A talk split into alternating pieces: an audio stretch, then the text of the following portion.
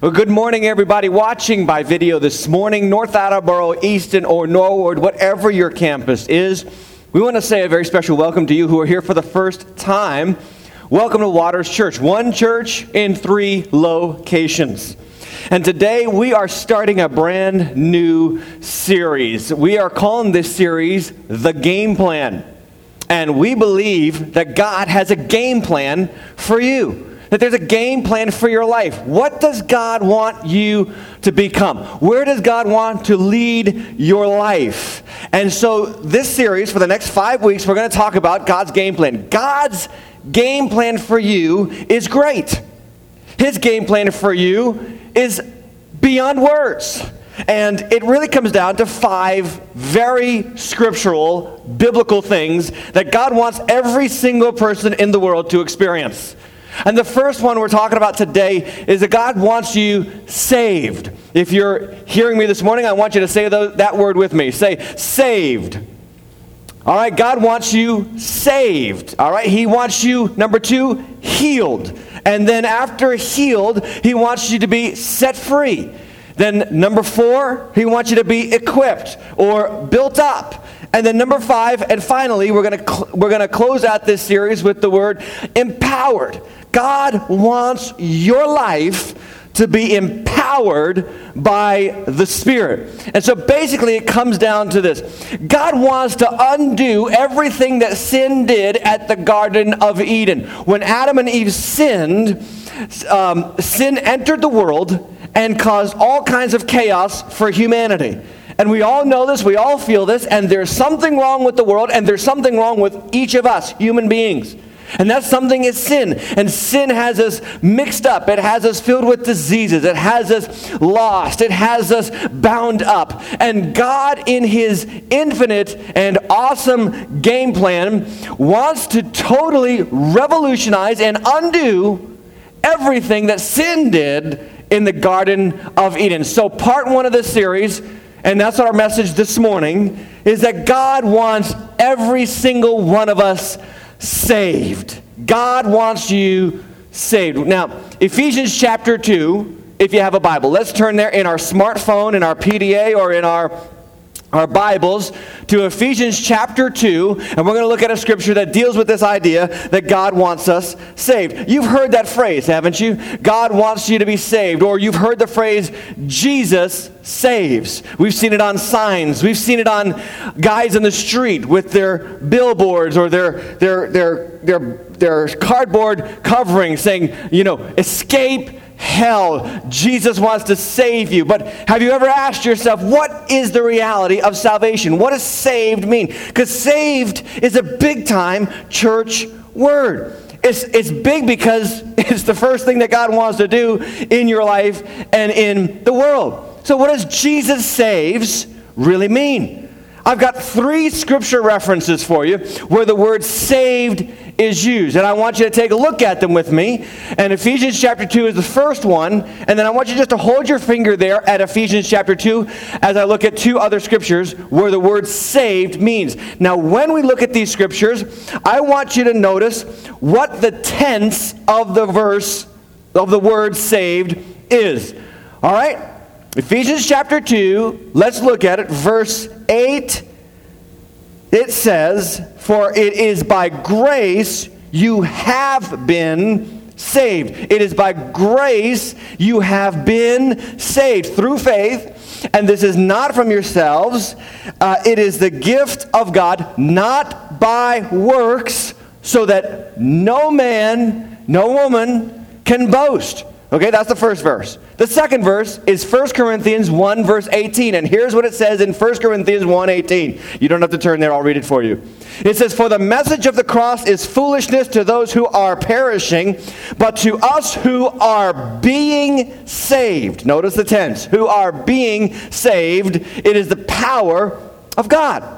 And then the first and then the last verse, the third verse I want to show you is Mark 16 verse 16. And here's what it says in Mark 16, verse 16 Whoever believes and is baptized will be saved. Whoever believes and is baptized will be saved, but whoever does not believe will be condemned. Did you catch the tense of each of those verses?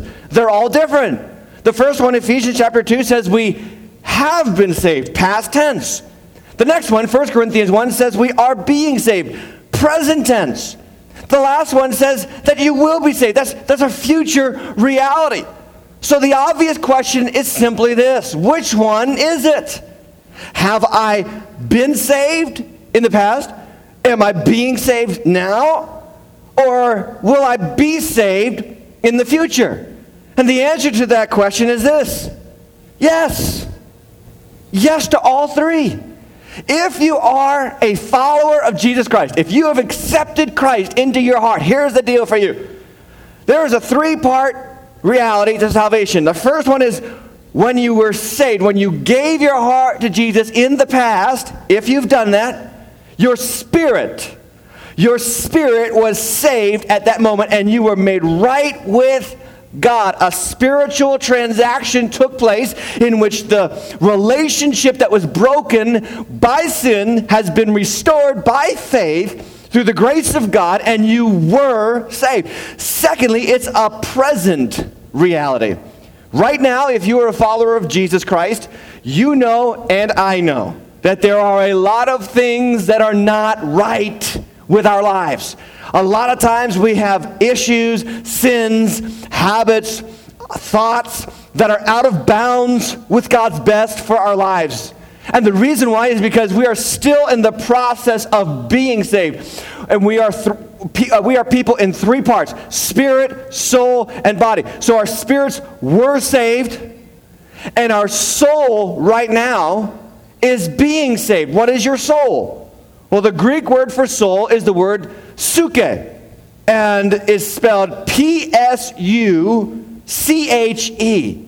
And so that word sounds familiar when you spell it out. It's, it's the word means the seat of our feelings, the seat of our desires, the seat of our affections, where our who we really are beneath the skin. Our soul is our suke, our psyche. We get the word psyche from that word. Uh, our psyche is, is, is who we are inside. We get the word psychology from the Greek word suke, meaning the real you underneath the skin. And now, as a Christ follower, you are in the process of seeing Jesus save your psyche, save your soul, turn you from a child of sin and darkness and the devil into a child of light, goodness, and God. Here's what it says in James chapter 1 verse 21. It says, "Receive with meekness the implanted word, which is able to save your what's the word say it with me, which is able to save your souls." Okay? So what does what changes our souls? The word of God. What changes our psyche? The word of God. What changes how we think, how we act, how we react? The Word of God. And that is the present reality of salvation that is happening in every single one of us. That's why you need to hear the Word of God over and over in your life so that you can be changed into the image of Jesus Christ, God's Son. It is a present reality. The third part of salvation is that it is a future reality. You were saved in your spirit when you came to Jesus, if you came to Jesus. You are being saved in your psyche, in your inner being, in your soul now. And then there is a future reality for every child of God. And the future reality is that you will be saved. Your body will ultimately be saved. Every healing that takes place in our body now, I want you to think about this, is temporary. It's not going to last. No matter what we do with our bodies, our bodies, the Bible says, are destined for the grave. It doesn't matter how much we nip, tuck, liposuck, or stitch up, or work out, or stretch, or get better through medicines and herbs and all that kind of stuff that we try to do to keep our bodies in shape. Eventually, nature wins. We are all going to see our bodies decay. Jack LaLanne, the great, the great juicer, just died last year, proves this reality. No matter how fit you are, no matter how well you eat, no matter what you do with your body, your body is going to be dead one day.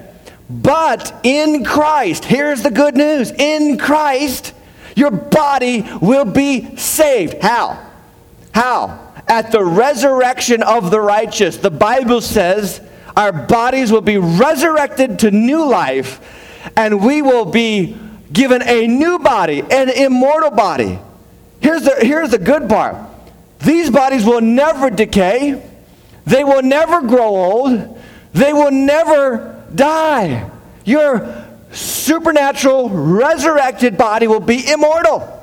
And that is a future reality. So every time the scripture is talking about you're going to be saved, it's talking about your body. Jesus says in Matthew 24 that those who endure to the end, even if they kill you, you're going to be saved. That means that even if they kill this body now, someday Jesus is going to come back and he's going to shout, and the dead in Christ are going to rise up again to new life and be given a new body. That is very good news for all of us, and for especially some of us who are ready to trade in this body right now for a new version of ourselves. But that's the reality of salvation. It's a past event.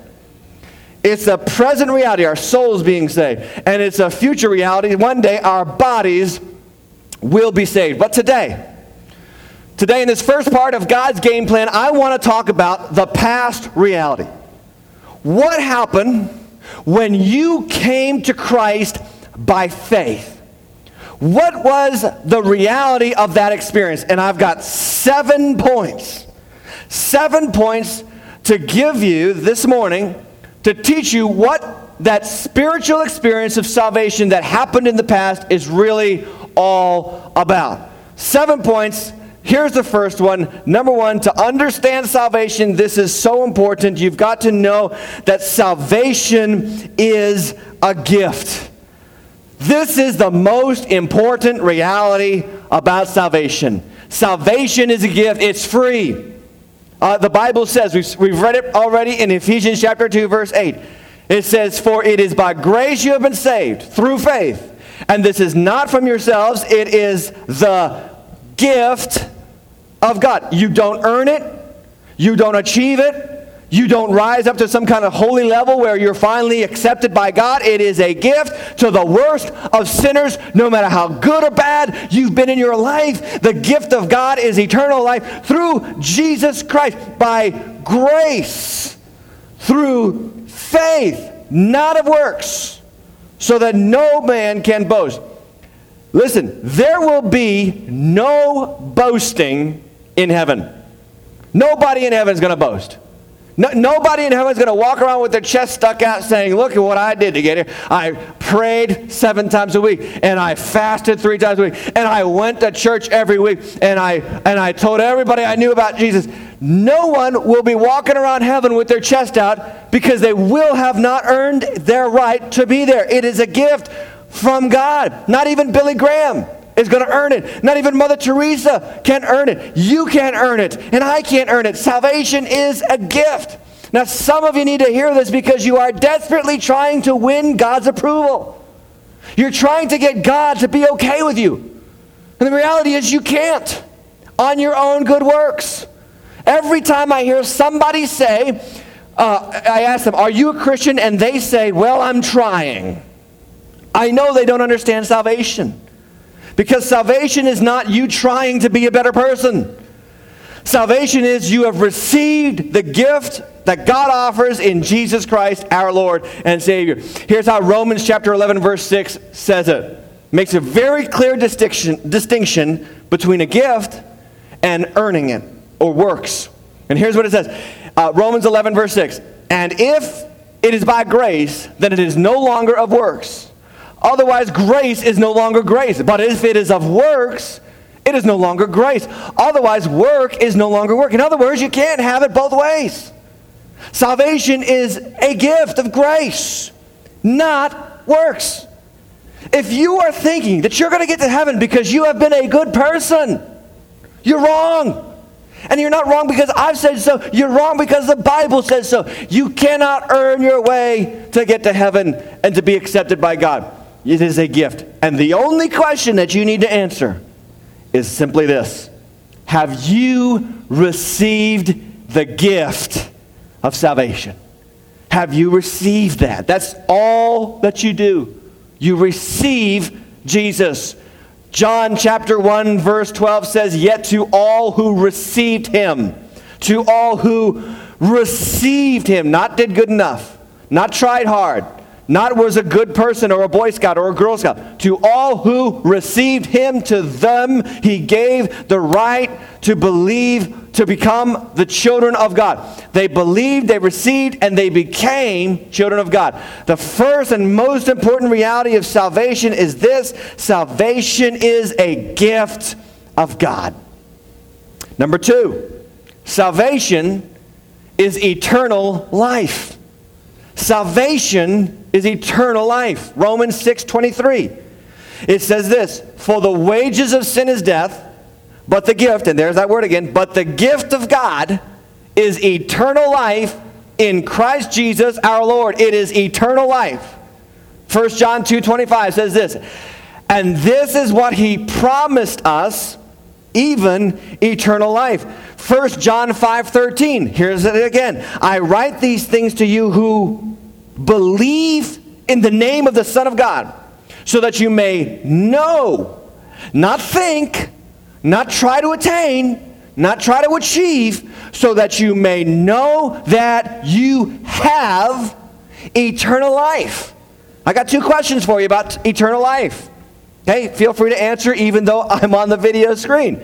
The first question is this How long is eternal life? It's forever. It's forever. Eternal life. That's not a hard question. Here's a good question, though. Very important question. When does eternal life start? When does eternal life start? It starts when you die. Now, one last question. When did you die?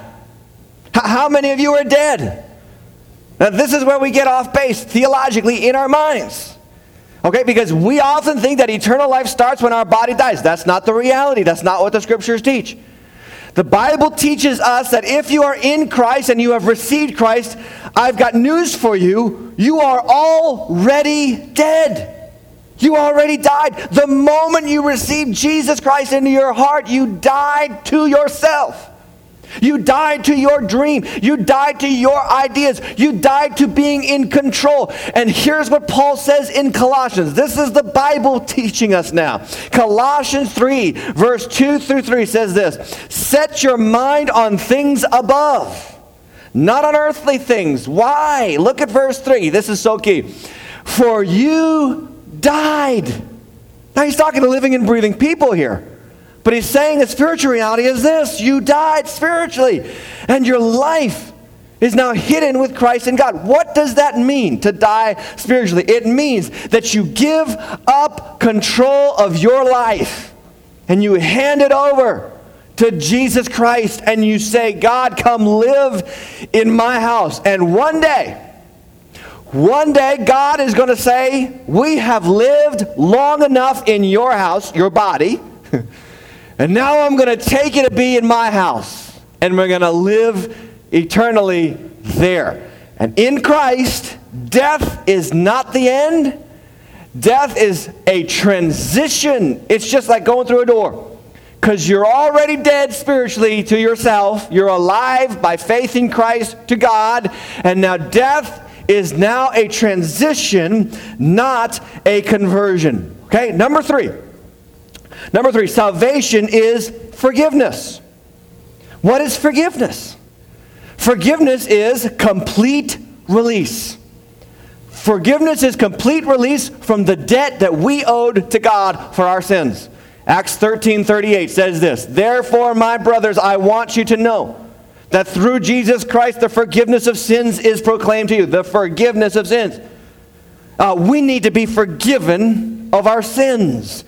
And the only way we're forgiven of our sins, again, is by grace through faith. And we ask God, forgive me of my sins, come into my heart, and He does. And, and here's the great thing about forgiveness when God forgives, He really forgives. Let's look at Psalm 103, verse, 1, verse uh, 12. It says this As far as the east is from the west, so far has he removed our transgressions from us. As far as the east is from the west. I want you to think about that scripture. It's intentional here. Why does the scripture say, as far as the east, it's from the west? Why not the north from the south? And I thought about it, and, and here's the reality. I want you to think about how cool God's forgiveness is. If you live on planet Earth, and all of you do, and you decide you're going to go north on planet Earth, you can only go so far north until you eventually start to go south. We reach the North Pole, and once we cra- cross that, we start to go south. If we head north, eventually we're going south. If we head south, eventually we're going to go north again. But with east and west, it's different. If you head east, there is no point at which, when you head east, there's no point at which you start to head west. You can just keep going east and you go around the world and you can go around the world 80 million times and you're still going east. What is the scripture trying to teach us? This is how far God removes our sins from us. It doesn't matter what you've done, it doesn't matter how bad you've sinned, it doesn't matter what uh, great transgression you have. Uh, you have you have done in your life, the reality of forgiveness in Christ is this as far as the east is from the west, and the distance is infinity. That's how far God has removed your sins from you. I, I don't know about you, but I think that deal is pretty good. Here's what Jeremiah verse 30, uh, chapter 31, verse 34 says. It says, I will forgive their wickedness and will remember their sins no more. Here's how God's forgiveness works you ask Him to forgive you, you accept Jesus into your heart, He forgives you of all your sins, and then He doesn't remember them. So if an angel comes up to God in heaven and says, Hey, God, why don't you tell me a couple of the sins that Tim Hatch, me by the way, Tim Hatch has committed? God's going to turn to that angel and he's going to say, I can't remember. Can't remember them. He forgives and he puts them out of his mind by faith, by faith in Jesus Christ. I have, and you can have, or you do have, the forgiveness of sins. That's the, that's the wonderful reality about salvation. Stop beating yourself up if you are in Christ, stop beating yourself up over what you have done. Stop obsessing over your past failures and mistakes. In Christ, you have a new beginning. In Christ, you have a clean slate. In Christ, you have been forgiven of all your sins. They are separated from you, and God refuses to bring them up again. Number four, salvation is justification. Salvation is justification. What is justification? Justification is being made just.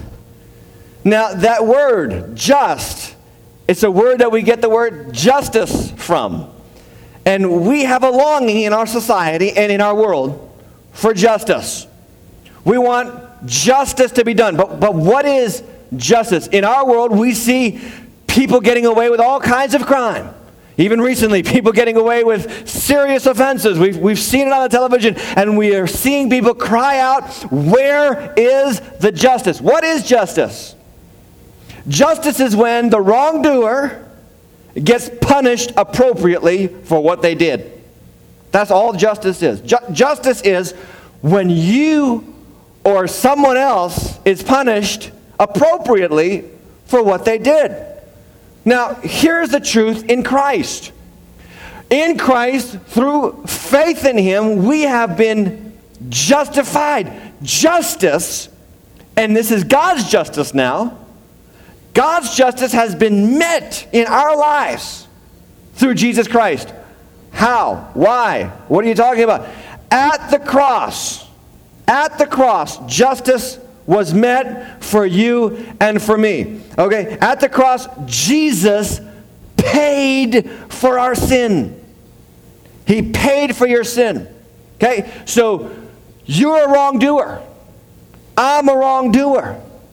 By faith in Christ, God punishes Jesus at the cross. Why was the cross so brutal? Because Jesus was paying for all of our sins. Why was it so horrible? Because Jesus was paying for the sins of the world, and there's a lot of sin in the world. And so God put on him the sins of the world and punished Jesus for your sins, for my sins.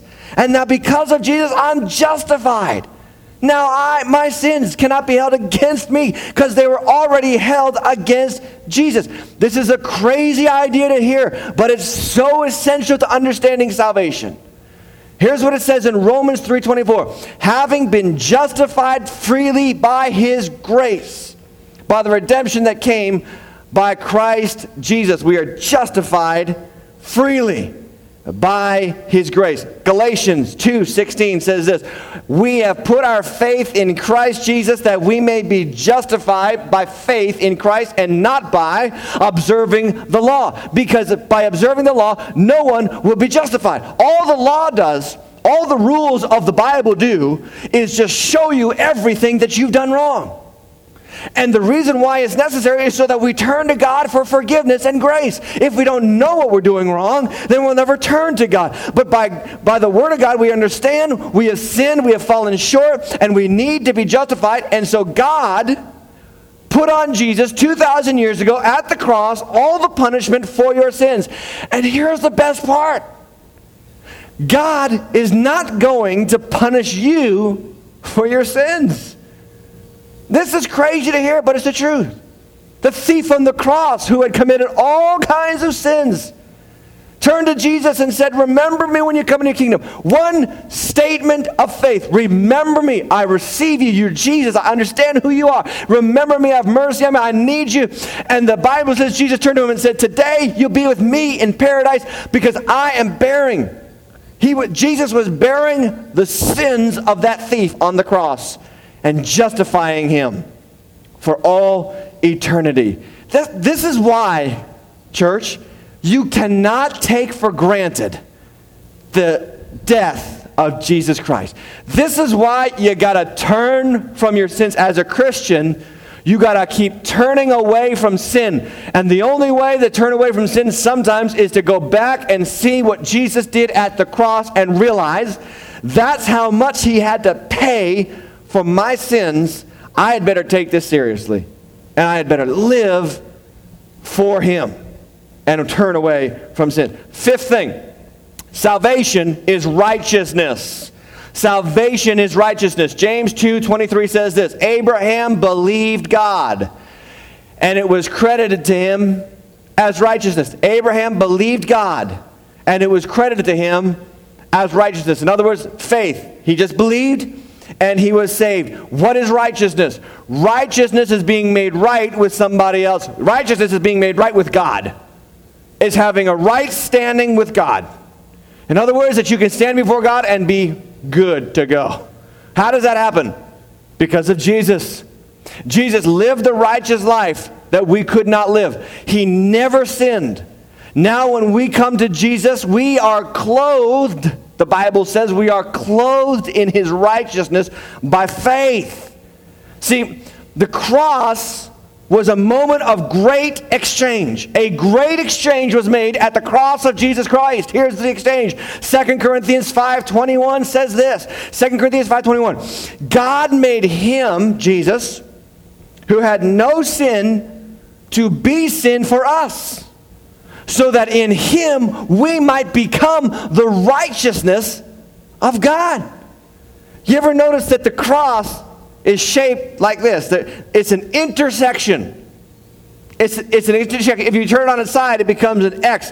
At the cross, there was a great exchange. And it wasn't a fair exchange. Jesus lived sinlessly and had the sins of the world put on him. We live sinfully and we had this righteousness of Jesus placed on us.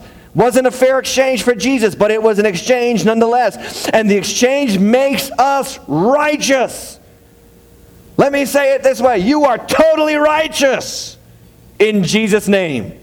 God has made you righteous through the death, burial, and resurrection of Jesus Christ. I, I, I, don't know about you, but, but that just makes me really excited that, that when God sees me, He doesn't see my record of sin. He doesn't see what I've done wrong. He doesn't see what I've done misde- mis- mischievously in my life. God sees the righteousness of Jesus in my life. How? Not because I've earned it, my friends. Not because I was a good person. Not because I'm a preacher. But by faith in Jesus' name, I'm saved. And the righteousness of Jesus Christ has been placed on me. Amen. That, that, was, that was pretty good. I, I hope you're receiving this this morning. Number six. Number six reality about salvation. Salvation is redemption. Now, we don't talk a lot about this in the scripture in the, in the church, but we need to. Here's what it says in Titus 2:14. Titus 2:14 says this: Jesus gave himself for us to redeem us. To redeem us from all wickedness and to purify for himself a people that are his very own, eager to do what is good. If you are in Christ, you have been redeemed. Now, this idea of redemption is a financial term. Redemption is what happens when someone loses something and then somebody else buys it back. It's a financial uh, term, it's a financial experience. Now, how, why do human beings need to be redeemed? Here's why. Because at the Garden of Eden, Adam and Eve lost their true humanity. They lost their rights as child, children of God. They lost their place in creation. Now the land is cursed, the world is cursed, they are cursed, humanity is cursed. With sin, we have been lost. And now we have been sold. The Bible says we've been sold as a slave to sin. 1 John 3 8 says this He who does what is sinful is of the devil. So he who does what is sinful is of the devil. That, that's very simple. You, through sin, we've been sold to the devil. The whole world is under the control of the devil. But in Christ, by faith in Christ, he redeems us back to God through faith. And through the death, burial, and resurrection of Jesus, we have been redeemed back to God. And, and here's what happened Jesus bought us. Jesus paid for us. Here, here's how it says in 1 Corinthians 6 19. It says, do, do you not know that your body is the temple of the Holy Spirit, whom you have received from God? And here's the words I want you to hear real quick. You are not your own. You are not your own. You were bought at a price. Therefore, honor God with your body. In Christ, through his death, burial, and resurrection, every person that comes to him by faith has been redeemed, and you are no longer your own. If you're in Christ, you can't say, Well, it's my life. You can't say it. It's not your life anymore, it's God's life. He has bought you, and you belong to him, and you are his. And by the way, God always takes care of his own. God protects them, God shields them, God blesses them, God makes them fruitful. He has called you to be His. If you receive Him, He takes you into His family and He refuses to let you go. See, when you first come to Jesus, there's going to be a temptation. And I've seen this a hundred times. I've seen this over and over and over again. There's a temptation to go back to that old life when you first come to Jesus, there's a temptation to go back to those old, dead, useless practices. And, and if you start to go in that direction, God has a way of just taking you by the scruff of the neck and hauling you back into his house. He's just going to say, I am your Lord and Savior, and you belong to me. And I refuse to let you go back to that old, useless lifestyle. That is good news. You see, this is why we actually call the gospel good news. It's all these things and more. It's forgiveness, it's redemption, it's, it's eternal life, it's a gift, it's free. It, it, it's all these things that we've talked about. And, and we've talked about six. And it's such a good deal. The obvious question is this what's the catch? What's the catch? A, a deal this good has to have a catch. And, and as much as I don't like this term, a catch to the gospel, the reality is there, there's one last thing you need to know. If there's a catch to the gospel, if there's a catch to salvation, and what happens when you receive Christ, it's this. Number seven, salvation is total commitment. Salvation is total commitment. You cannot be halfway with Jesus Christ. You cannot be half in and half out. Salvation is total, lifelong commitment to Jesus Christ and his plan for your life. A lot of people in the church, a lot of people in the world want Jesus to be fire insurance. They, they just want to have that insurance policy. You see, uh, and, and, here's what happens. We, we put our hand up or we come down to the altar, we say a prayer, and we think, that's it, done, I'm settled, fine, I'm, I'm eternally saved, I'm eternally secure, I'm good to go, and now I got Jesus, and so now I'm going to go and do what I want, and when I die, I'm going to go to heaven. And that is just not true. Here, here's what what Jesus said in Mark chapter 8, verse 34. Listen to this total commitment. He called the crowd to him along with his disciples and said, and he said this to those who were following him. He said this to those who were already following him. I want you to hear what he says. If anyone would come after me, he must deny himself, take up his cross, and follow me. What was Jesus saying? He was saying it's total commitment. And, and, and it still needs to be said in the church today because here's what I absolutely believe with all of my heart. Hear me. There are many people sitting in the churches of America. You think you're saved, but you're not. You think you've got enough, but you don't. You think that Jesus is Lord, but he is not. Because here, here's, here's how you know. How do you know if you're saved or if you're not? Very simple answer to a very simple question Who's in charge? Who's in charge of your life? Is, is Jesus in charge? Or are you? Because here's what Jesus said in Matthew chapter 7, verse 22. He said, Many will say to me, I, I hate that word, many. He says, Many will say to me on that day, the day of judgment, Lord, Lord, did, did we not prophesy in your name and, and in your name um, cast out demons and perform many miracles? And he says, I'm going to tell them plainly, I never knew you. I never knew you. In another passage, he says, Not everyone who says to me, Lord, Lord, shall enter the kingdom of God, but only he who does the will of my Father which is in heaven. And what is the will of my Father? To believe on Jesus Christ and to trust him and to give, surrender, total control of your life to the Lordship of Jesus Christ. This thing, salvation, is total commitment. There, there are, I think there are many preachers who, who don't realize they have yet to surrender to Jesus Christ. I, I think that there are many church leaders, they don't even realize they have yet to give up total control of their life to Jesus Christ. Salvation is free, but it is total commitment. I, I, I thought about how I could illustrate this. I think um, you, you look at the flu shot. Okay, now I want you to think about the flu shot. What is the flu shot? The flu shot is a little small dose of the flu. It's a small dose of the virus that they inject into your body so that your body gets tricked into thinking it has the flu. And then it builds up all the antibodies and all the immunity it needs to do to fight off the real flu for the season. And here's what I thought about a lot of people in the church have been tricked by just getting a little bit of Jesus into their life. In other words, I, I go to church, I go through the motions, I do that stuff. Yeah, I, I believe in Jesus. Did you know that the Bible says that the devil himself believes in Jesus? Did you know that the, the people in the Gospels who called out that Jesus was Lord the most were the demons of hell? They believed in Jesus. In James, it says they believe in God and they shudder. They really believe in God.